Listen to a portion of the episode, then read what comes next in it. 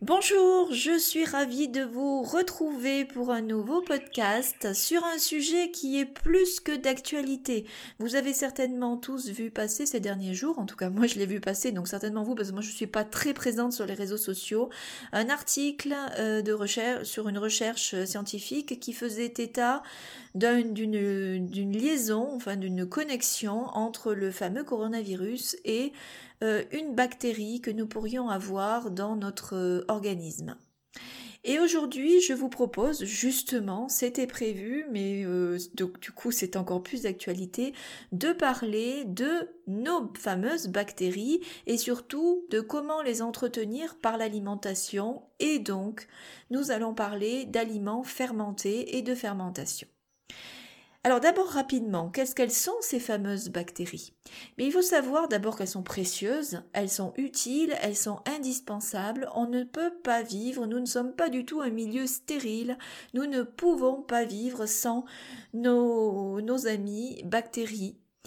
Nous en avons dans notre organisme et sur notre corps en tout à peu près 2 kilos. C'est énorme. Quand on monte sur la balance, eh bien on sait qu'on a déjà 2 kilos de petits organismes vivants qui vivent avec nous et qui nous aident à vivre. Alors nous en avons surtout une grande concentration dans notre système digestif et en plus grande concentration dans notre côlon. C'est ce qu'on appelle le fameux microbiote. Mais nous en avons aussi dans les voies nasales, dans le cuir chevelu, sur la peau, pour les femmes dans le vagin, en grande quantité aussi. Et nous avons besoin de toutes ces bactéries. Alors nous avons des souches et des populations différentes selon où elles sont situées. Évidemment, les bactéries qu'on va avoir sur la peau ne seront pas de la même famille que celles qui sont dans le système respiratoire, ni celles qui sont dans le vagin, et elles seront encore différentes pour celles qui sont dans notre microbiote. Il faut savoir, alors on ne va pas faire état des lieux, des types de bactéries que nous avons. Par contre, il faut savoir que nous n'avons pas que des bactéries. Nous avons dans notre organisme, on appelle ça de façon large bactéries, mais en fait nous avons aussi des levures, des champignons, et puis nous avons aussi des virus qui vivent dans notre organisme. Nous avons en majeure partie des micro-organismes qui sont des amis, on appelle ça des bactéries commensales, c'est-à-dire qui vivent avec nous, qui nous sont utiles, qui ont besoin de nous et nous avons besoin d'elles, et qui ne nous nuisent pas du tout, au contraire. Mais nous avons à peu près 15% de micro-organismes dits pathogènes, qui sont dits de passage, qui ne restent pas, mais qui ne sont pas des sympathiques et dont nous avons besoin. Tout ça s'organise comme un écosystème et a besoin d'un équilibre. Et dans l'équilibre, on a besoin de ces micro-organismes pathogènes, pas forcément sympathiques, mais qui ont aussi leur utilité. Quand on a un déséquilibre du microbiote ou des bactéries vaginales ou des bactéries sur la peau, que se passe-t-il ? Eh bien, à un moment donné, il va y avoir un surnombre de micro-organismes pathogènes et là, qui vont créer un déséquilibre. Alors parfois, elles sont à l'origine du déséquilibre et de la pathologie. Souvent, je dirais plutôt qu'elles aggravent la pathologie, qu'elles provoquent des symptômes, mais qu'en fait, la prolifération, ça il faut bien l'avoir en tête, la prolifération des germes pathogènes, c'est-à-dire le fait qu'ils puissent se reproduire et être en surnombre, à l'origine, c'est parce qu'il y a un déséquilibre du milieu et que on va avoir un milieu qui leur correspond mieux et qui va favoriser leur développement et leur reproduction. C'est exactement la même chose que dans la nature. Parfois dans votre jardin, vous avez un bon équilibre et puis tout vit en bonne harmonie et vous avez un potager heureux, par exemple. Et puis des fois, vous allez avoir un nuisible qui va venir s'installer, ça peut être dans le potager, ça peut être dans les fleurs, parfois on va avoir ce qu'on appelle le liseron, qui est une espèce de sale plante grimpante qui colle et qui va se mettre dans vos fleurs et dans vos rosiers et puis qui vont les étouffer. Ou alors vous pouvez avoir une autre mauvaise herbe qui va se mettre à proliférer et qui va gêner vos carottes ou vos betteraves ou vos salades. Et derrière, vous allez avoir des maladies qui vont apparaître et puis d'autres nuisibles et puis des moisissures ou des petits champignons, etc. Mais le fait que ces nuisibles, ce liseron ou cette autre mauvaise herbe prolifère, bah à la base, c'est qu'il y a un déséquilibre dans votre jardin et que d'un coup, il se trouve bien. et ça leur plaît bien, comme les mauvaises algues dans la Méditerranée. La température de l'eau a changé, la composition de l'eau a changé à cause de la pollution, et du coup on a des algues qui se mettent à proliférer et à envahir tout l'écosystème sous-marin et à provoquer des déséquilibres encore plus importants. Mais à l'origine, si l'équilibre était conservé, si on n'avait pas ce changement de température, si on n'avait pas la pollution de l'eau, eh bien à ce moment-là, on n'aurait pas la prolifération intempestive de ces algues. C'est la même chose dans votre potager ou dans vos fleurs. Donc il faut trouver un équilibre. Souvent on a tendance à beaucoup désherber. En réalité, il y a certaines soi-disant de mauvaises herbes qui sont utiles pour éliminer ou tenir à l'écart certains nuisibles. En tout cas, ils sont là, mais en petite quantité et pas au point de pouvoir gêner la pousse de vos fleurs ou de votre potager. C'est le principe de la permaculture à la base.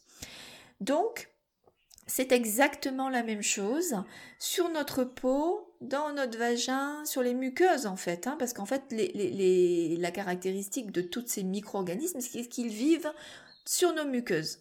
Notre muqueuse digestive, la peau qu'on a à l'intérieur, c'est une peau en fait qu'on a à l'intérieur de notre système digestif, c'est une muqueuse, notre peau est une muqueuse, et dans notre vagin, nous avons aussi une muqueuse, notre cuir chevelu est aussi composé d'une muqueuse. Et c'est là que nous avons, et pareil dans notre système respiratoire, et c'est là que nous avons une population importante de micro-organismes, et notamment de bactéries. Et quand il y a un déséquilibre de ce milieu, soit le pH de la muqueuse est différent, soit nous avons trop de production de mucus, soit nous avons dans notre système digestif trop de déchets qui vont surfermenter, bien, on a un déséquilibre du milieu et à ce moment-là, eh bien, il va y avoir certaines bactéries ou certains micro-organismes, parfois des levures, parfois des champignons, qui vont se sentir à l'aise, ça va leur correspondre mieux. Et ils vont proliférer. Par exemple, dans l'estomac, on va se retrouver avec le fameux Helicobacter pylori, qui ne sait pas vivre si on a un estomac bien équilibré, en bonne santé, qui est plutôt un milieu très acide, notamment pendant la digestion. Mais si à un moment donné, le taux d'acidité n'est plus très important, l'Helicobacter pylori va se trouver très très bien.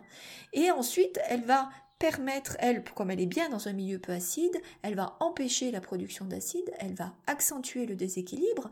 Et là, on va avoir des symptômes très forts qui vont apparaître sous forme de mal à l'estomac, de brûlures, de gaz, de reflux gastrique, etc. Et bien évidemment, parce qu'elle a accentué cette manifestation, la bactérie. Mais à la base, elle a pu proliférer parce qu'il y avait déjà un déséquilibre. Et ça, c'est le cas dans tout notre organisme. Donc ça, c'est le premier point dont il faut bien être conscient. Ça ne sert à rien de se dire c'est la faute de la bactérie. Non, c'est la faute d'un déséquilibre du milieu dans lequel elles peuvent vivre désormais. Mais nous avons besoin aussi de ces bactéries pathogènes en tout petit nombre. C'est une bêtise aussi de se dire je vais complètement les tuer, je vais prendre une dose massive d'antibiotiques ou même de produits naturels. Souvent on utilise des huiles essentielles à grosse dose, c'est une bêtise, ça va brûler la muqueuse, ça va complètement déséquilibrer la totalité du microbiote et on ne peut pas de toute façon les tuer. Il faut d'abord retrouver un milieu équilibré, se libérer des déchets s'ils sont en surnombre, retrouver un pH correct, retrouver une bonne santé de la muqueuse, éliminer les mucus qui sont en surnombre, calmer l'inflammation. C'est tout ce travail-là qu'il faut faire. Une fois qu'on est revenu à l'équilibre, eh bien, la population retourne à son équilibre d'elle-même. Et ça, c'est un long travail, effectivement.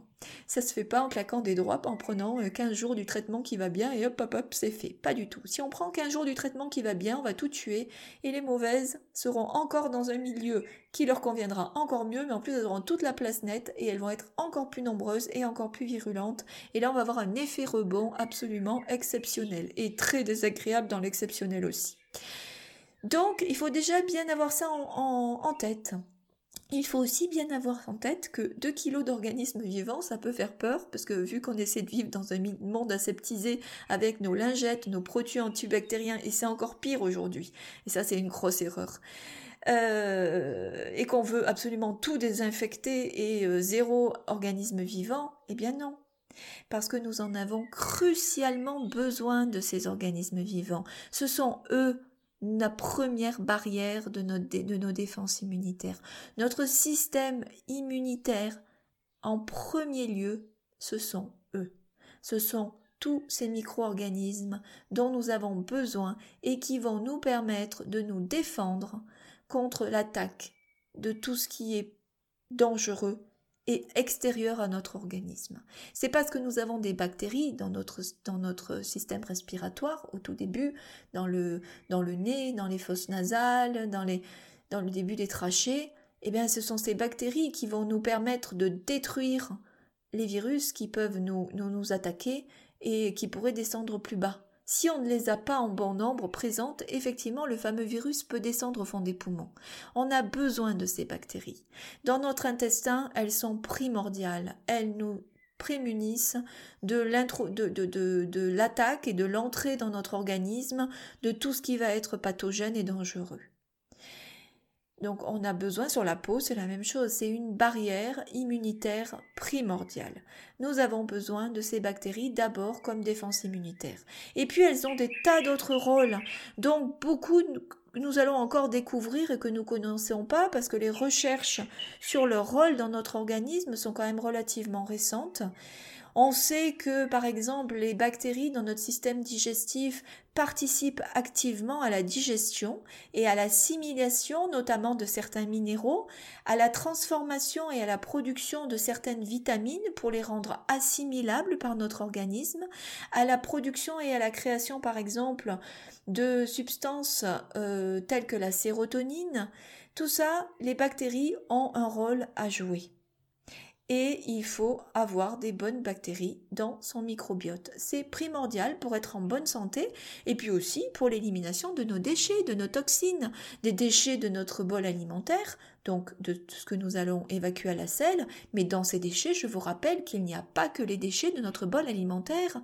Il y a aussi quantité de toxines qui sont évacuées de notre corps par les selles et qui doivent être éliminées très rapidement, quotidiennement et même souvent plusieurs fois par jour pour ne pas permettre qu'elles retournent et qu'elles repénètrent notre système et qu'on se réintoxine. C'est ce qui passe, c'est ce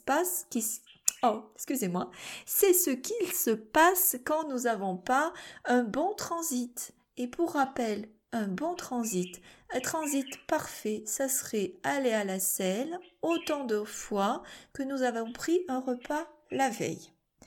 Il faut savoir que nous évacuons les déchets du repas que nous avons pris 24 heures auparavant, parce que la digestion prend tout ce temps-là, jusqu'au bout, jusqu'à l'évacuation. Et qu'un transit idéal, si vous prenez 3 repas par jour, serait d'aller 3 fois à la selle dans la journée suivante. Vous voyez que très souvent, on en est très loin. Souvent, on me dit « Non, ça va, j'ai un bon transit. » Et vous allez à la selle tous les combien ? Tous les 2 jours à peu près. Et on est content. Ben non, on est constipé. Et il faut savoir que très souvent, même dans la selle tous les jours, on est quand même constipé, sauf qu'on s'en rend pas compte. Et quand on a un transit rapide, un peu diarrhée, ben souvent c'est l'équivalent d'une forme de constipation. On n'évacue pas tout et on a beaucoup de déchets stockés dans notre côlon et on a beaucoup de toxines et de déchets de l'organisme qui ne sortent pas correctement et qui ne sont pas expulsés correctement, donc on a un taux de toxicité important dans l'organisme.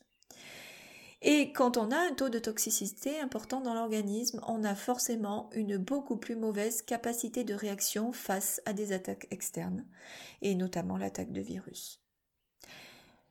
Donc, tout ça pour vous dire que notre microbiote, mais aussi toutes les bactéries que nous avons sur nos muqueuses, sont importantes. Il faut les bichonner, il faut en tenir, il faut en prendre soin, il faut les entretenir. Alors comment on les entretient ? Eh bien, on les entretient d'abord en essayant qu'elles ne soient pas trop étouffées et gênées par quantité de déchets. Donc, on essaie de faire des petites cures de détoxination régulièrement. On essaie d'avoir une bonne santé au niveau de son côlon, faire une hydrothérapie du côlon de temps en temps ou des lavements du côlon, c'est une excellente idée. Je sais que vous allez entendre dire que non, que ça lave la flore, que n'importe quoi, parce qu'une flore étouffée dans les déchets, étouffée dans les bactéries pathogènes, c'est bien pire. Il faut d'abord nettoyer et soulager avant de pouvoir penser qu'elle puisse se renforcer. C'est impossible de rester constipé, c'est impossible de rester englué dans ces déchets. Et le lavement ou l'hydrothérapie du côlon sont les meilleures façons et les plus douces de pouvoir se soulager de ces déchets. C'est très important. Ensuite, il faut avoir une alimentation équilibrée en fibres, en apport en minéraux pour permettre d'avoir des muqueuses qui puissent se renforcer. Il leur faut des minéraux, il leur faut des vitamines à nos muqueuses. Et puis, il faut des fibres qui assurent le nettoyage, le balai de notre système digestif. Mais les meilleures fibres, ce sont les fibres des fruits et des légumes, pas du tout les fibres dures et coupantes des peaux des céréales. Celles-là sont souvent pas consommées comme il le faut. Elles coupent, elles irritent, elles enflamment. On a très souvent déjà un système digestif très enflammé. Inutile d'en rajouter. D'ailleurs, vous le sentez passer quand vous les avalez. C'est pas la peine de rajouter des cuillères de sonde, de manger tout complet. Au contraire, il faut limiter les céréales. Par contre, il faut augmenter les doses de fruits et légumes avec une portion de fruits et légumes crus chaque jour qui vont faire balai intestinal et garantir une bonne santé de notre système digestif. Dans les fibres, nous avons des fibres digestibles, des fibres non digestibles. Il faut savoir que dans les deux cas, elles entretiennent notre microbiote. Les fibres qui ne sont pas digestibles vont faire un balai intestinal, vont être fermentées par nos bactéries et vont servir d'aliments à nos bactéries. C'est leur nourriture. Et il faut en avoir des bonnes quantités, donc il faut diversifier les fruits et les légumes, les manger de saison, crus, cuits plutôt croquantes, ou en soupe pour garder les minéraux, et en avoir à tous ces repas, c'est primordial. Ça, c'est la première réflexe à avoir pour maintenir une bonne santé, tout d'abord du microbiote intestinal. Nettoyer et avoir un bon apport de fibres quotidien. Pour les bactéries que nous avons dans notre système respiratoire, là aussi, il faut nettoyer et puis il faut respirer. Ça, c'est les deux outils de base. Apprendre à nettoyer, faire des inhalations de temps en temps, diffuser un peu d'huile essentielle, mais le nettoyage, passer ce cap-là, si vous avez une pratique régulière de respiration, vous pouvez vous inspirer du pranayama, de la pratique du yoga ou d'autres techniques de respiration. Mais il faut réapprendre à respirer. Profitez, l'air est plus pur. Donc c'est un bon moment, tous les matins, tous les soirs, 5 minutes de grande respiration. Choisissez la technique qui vous plaît, variez, faites que ça soit ludique, peu importe, mais vous allez vous étonner. Vous allez sentir une meilleure respiration pendant le sommeil, vous allez sentir une meilleure gestion des émotions et du stress. C'est très important la respiration. Remplir tous ses poumons d'air jusqu'en bas, savoir expulser tout l'air, essorer ses poumons, c'est primordial. Le sentir, prendre le temps de le faire, avoir pour réflexe quand on panique un peu, qu'on a une anxiété, une inquiétude, de commencer par respirer, c'est rien du tout. Ça fait partie de nos fonctions habituelles auxquelles on ne fait pas attention, mais qu'on néglige et qu'on malmène. Et retrouver une bonne respiration, ça change profondément la vie. Et ça changera la vie des bactéries qui sont présentes dans votre système respiratoire et ça va les renforcer. Ensuite, pour notre hygiène, tout ce qu'on a sur la peau, eh bien déjà, on ne se surnettoie pas. Surtout, vous bannissez tous les savons, gel douche, tout ce qu'on peut imaginer qui sont antibactériens. Alors ça, jamais de la vie. Sauf cas pathologique particulier.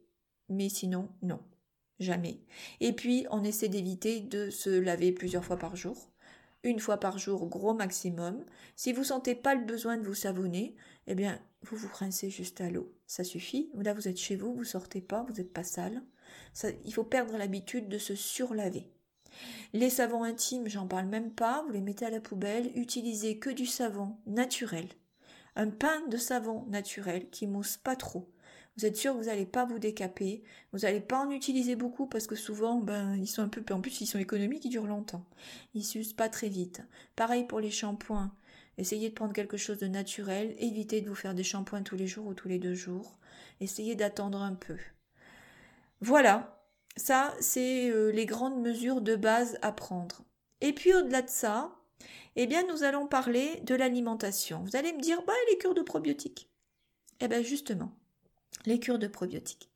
Les cures de probiotiques, les probiotiques, ça va être des souches. Vous avez en fait des probiotiques et des prébiotiques. Les prébiotiques, mangez des fibres. Les fibres qui nourrissent vos bactéries, ce sont des prébiotiques. Parce que les prébiotiques, quand on parle de prébiotiques, c'est l'alimentation de vos bactéries, du microbiote.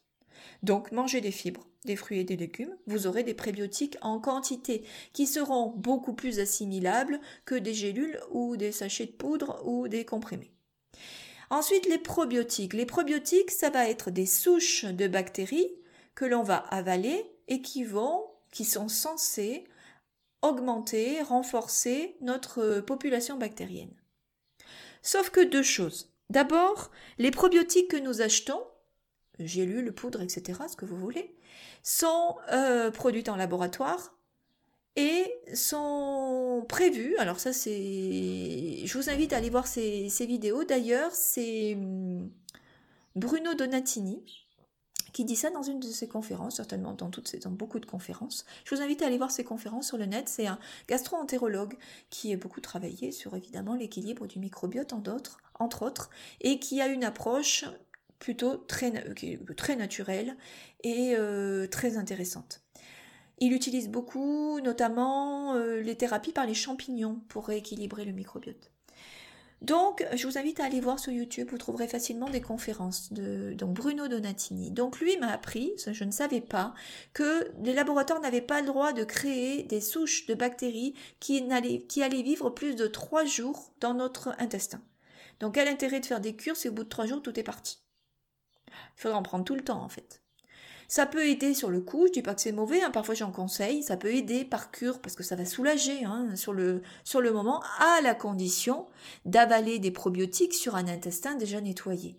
Si vous avalez des probiotiques, que vous êtes constipé, que votre intestin est rempli de déchets, que vous avez plein de fermentation, plein de gaz, plein de ballonnements, alors là, il ne va rien se passer du tout. Alors au meilleur des cas, il ne se passera rien du tout. Au pire des cas, vous allez avoir mal au ventre, ou ça va vous surconstiper, ou vous donner des diarrhées. Donc en fait, accentuer les symptômes, ça va donner la guerre dans votre microbiote. C'est juste parce que c'est pas du tout le moment de faire la cure. Avant, il faut soulager et nettoyer et ensuite faire la cure. Mais il y a des probiotiques, donc les prébiotiques sont dans votre alimentation, vous avez aussi des probiotiques dans votre alimentation. Et là, ça va être le but détaillé du podcast suivant, parce que sinon ça va être un peu long.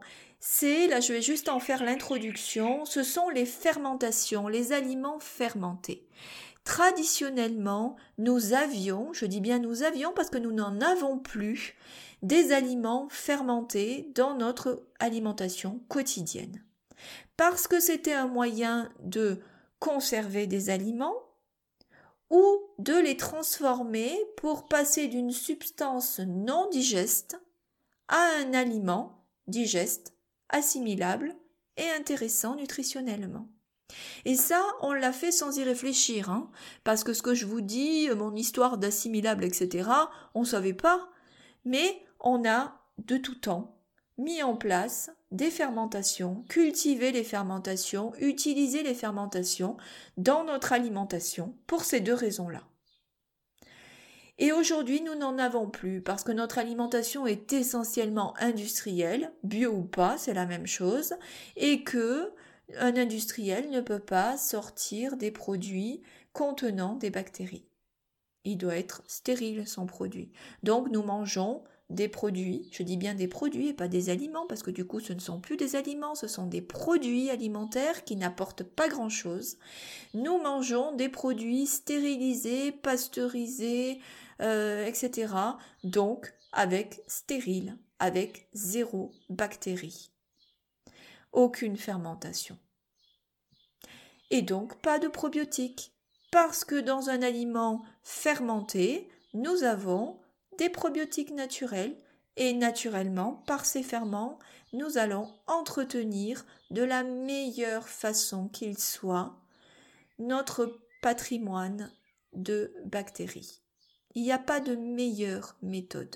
Parce qu'à la fois, on se nourrit de façon profonde, efficace, vitalisante, énergisante, et en même temps, on dynamise, on enrichit et on entretient notre microbiote et l'ensemble des bactéries que nous avons dans notre organisme. Parce qu'évidemment, des fois, elles se baladent.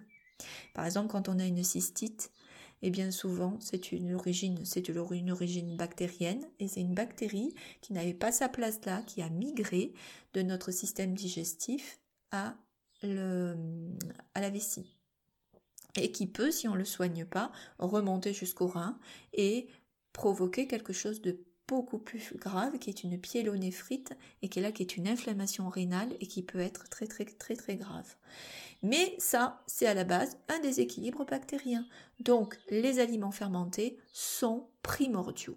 Et vous allez voir dans le podcast suivant que ça n'est pas difficile à faire à la maison, et que c'est simplement un rythme, une habitude à prendre au niveau préparation, pas compliqué, au niveau alimentaire. Et là, c'est l'occasion rêvée, le confinement, parce que vous avez tout loisir de prendre des nouvelles habitudes, un nouveau rythme et des bonnes résolutions. Et surtout, comprendre enfin ce que veut dire prendre soin de soi.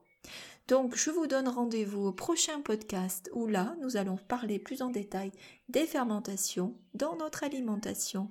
À très vite.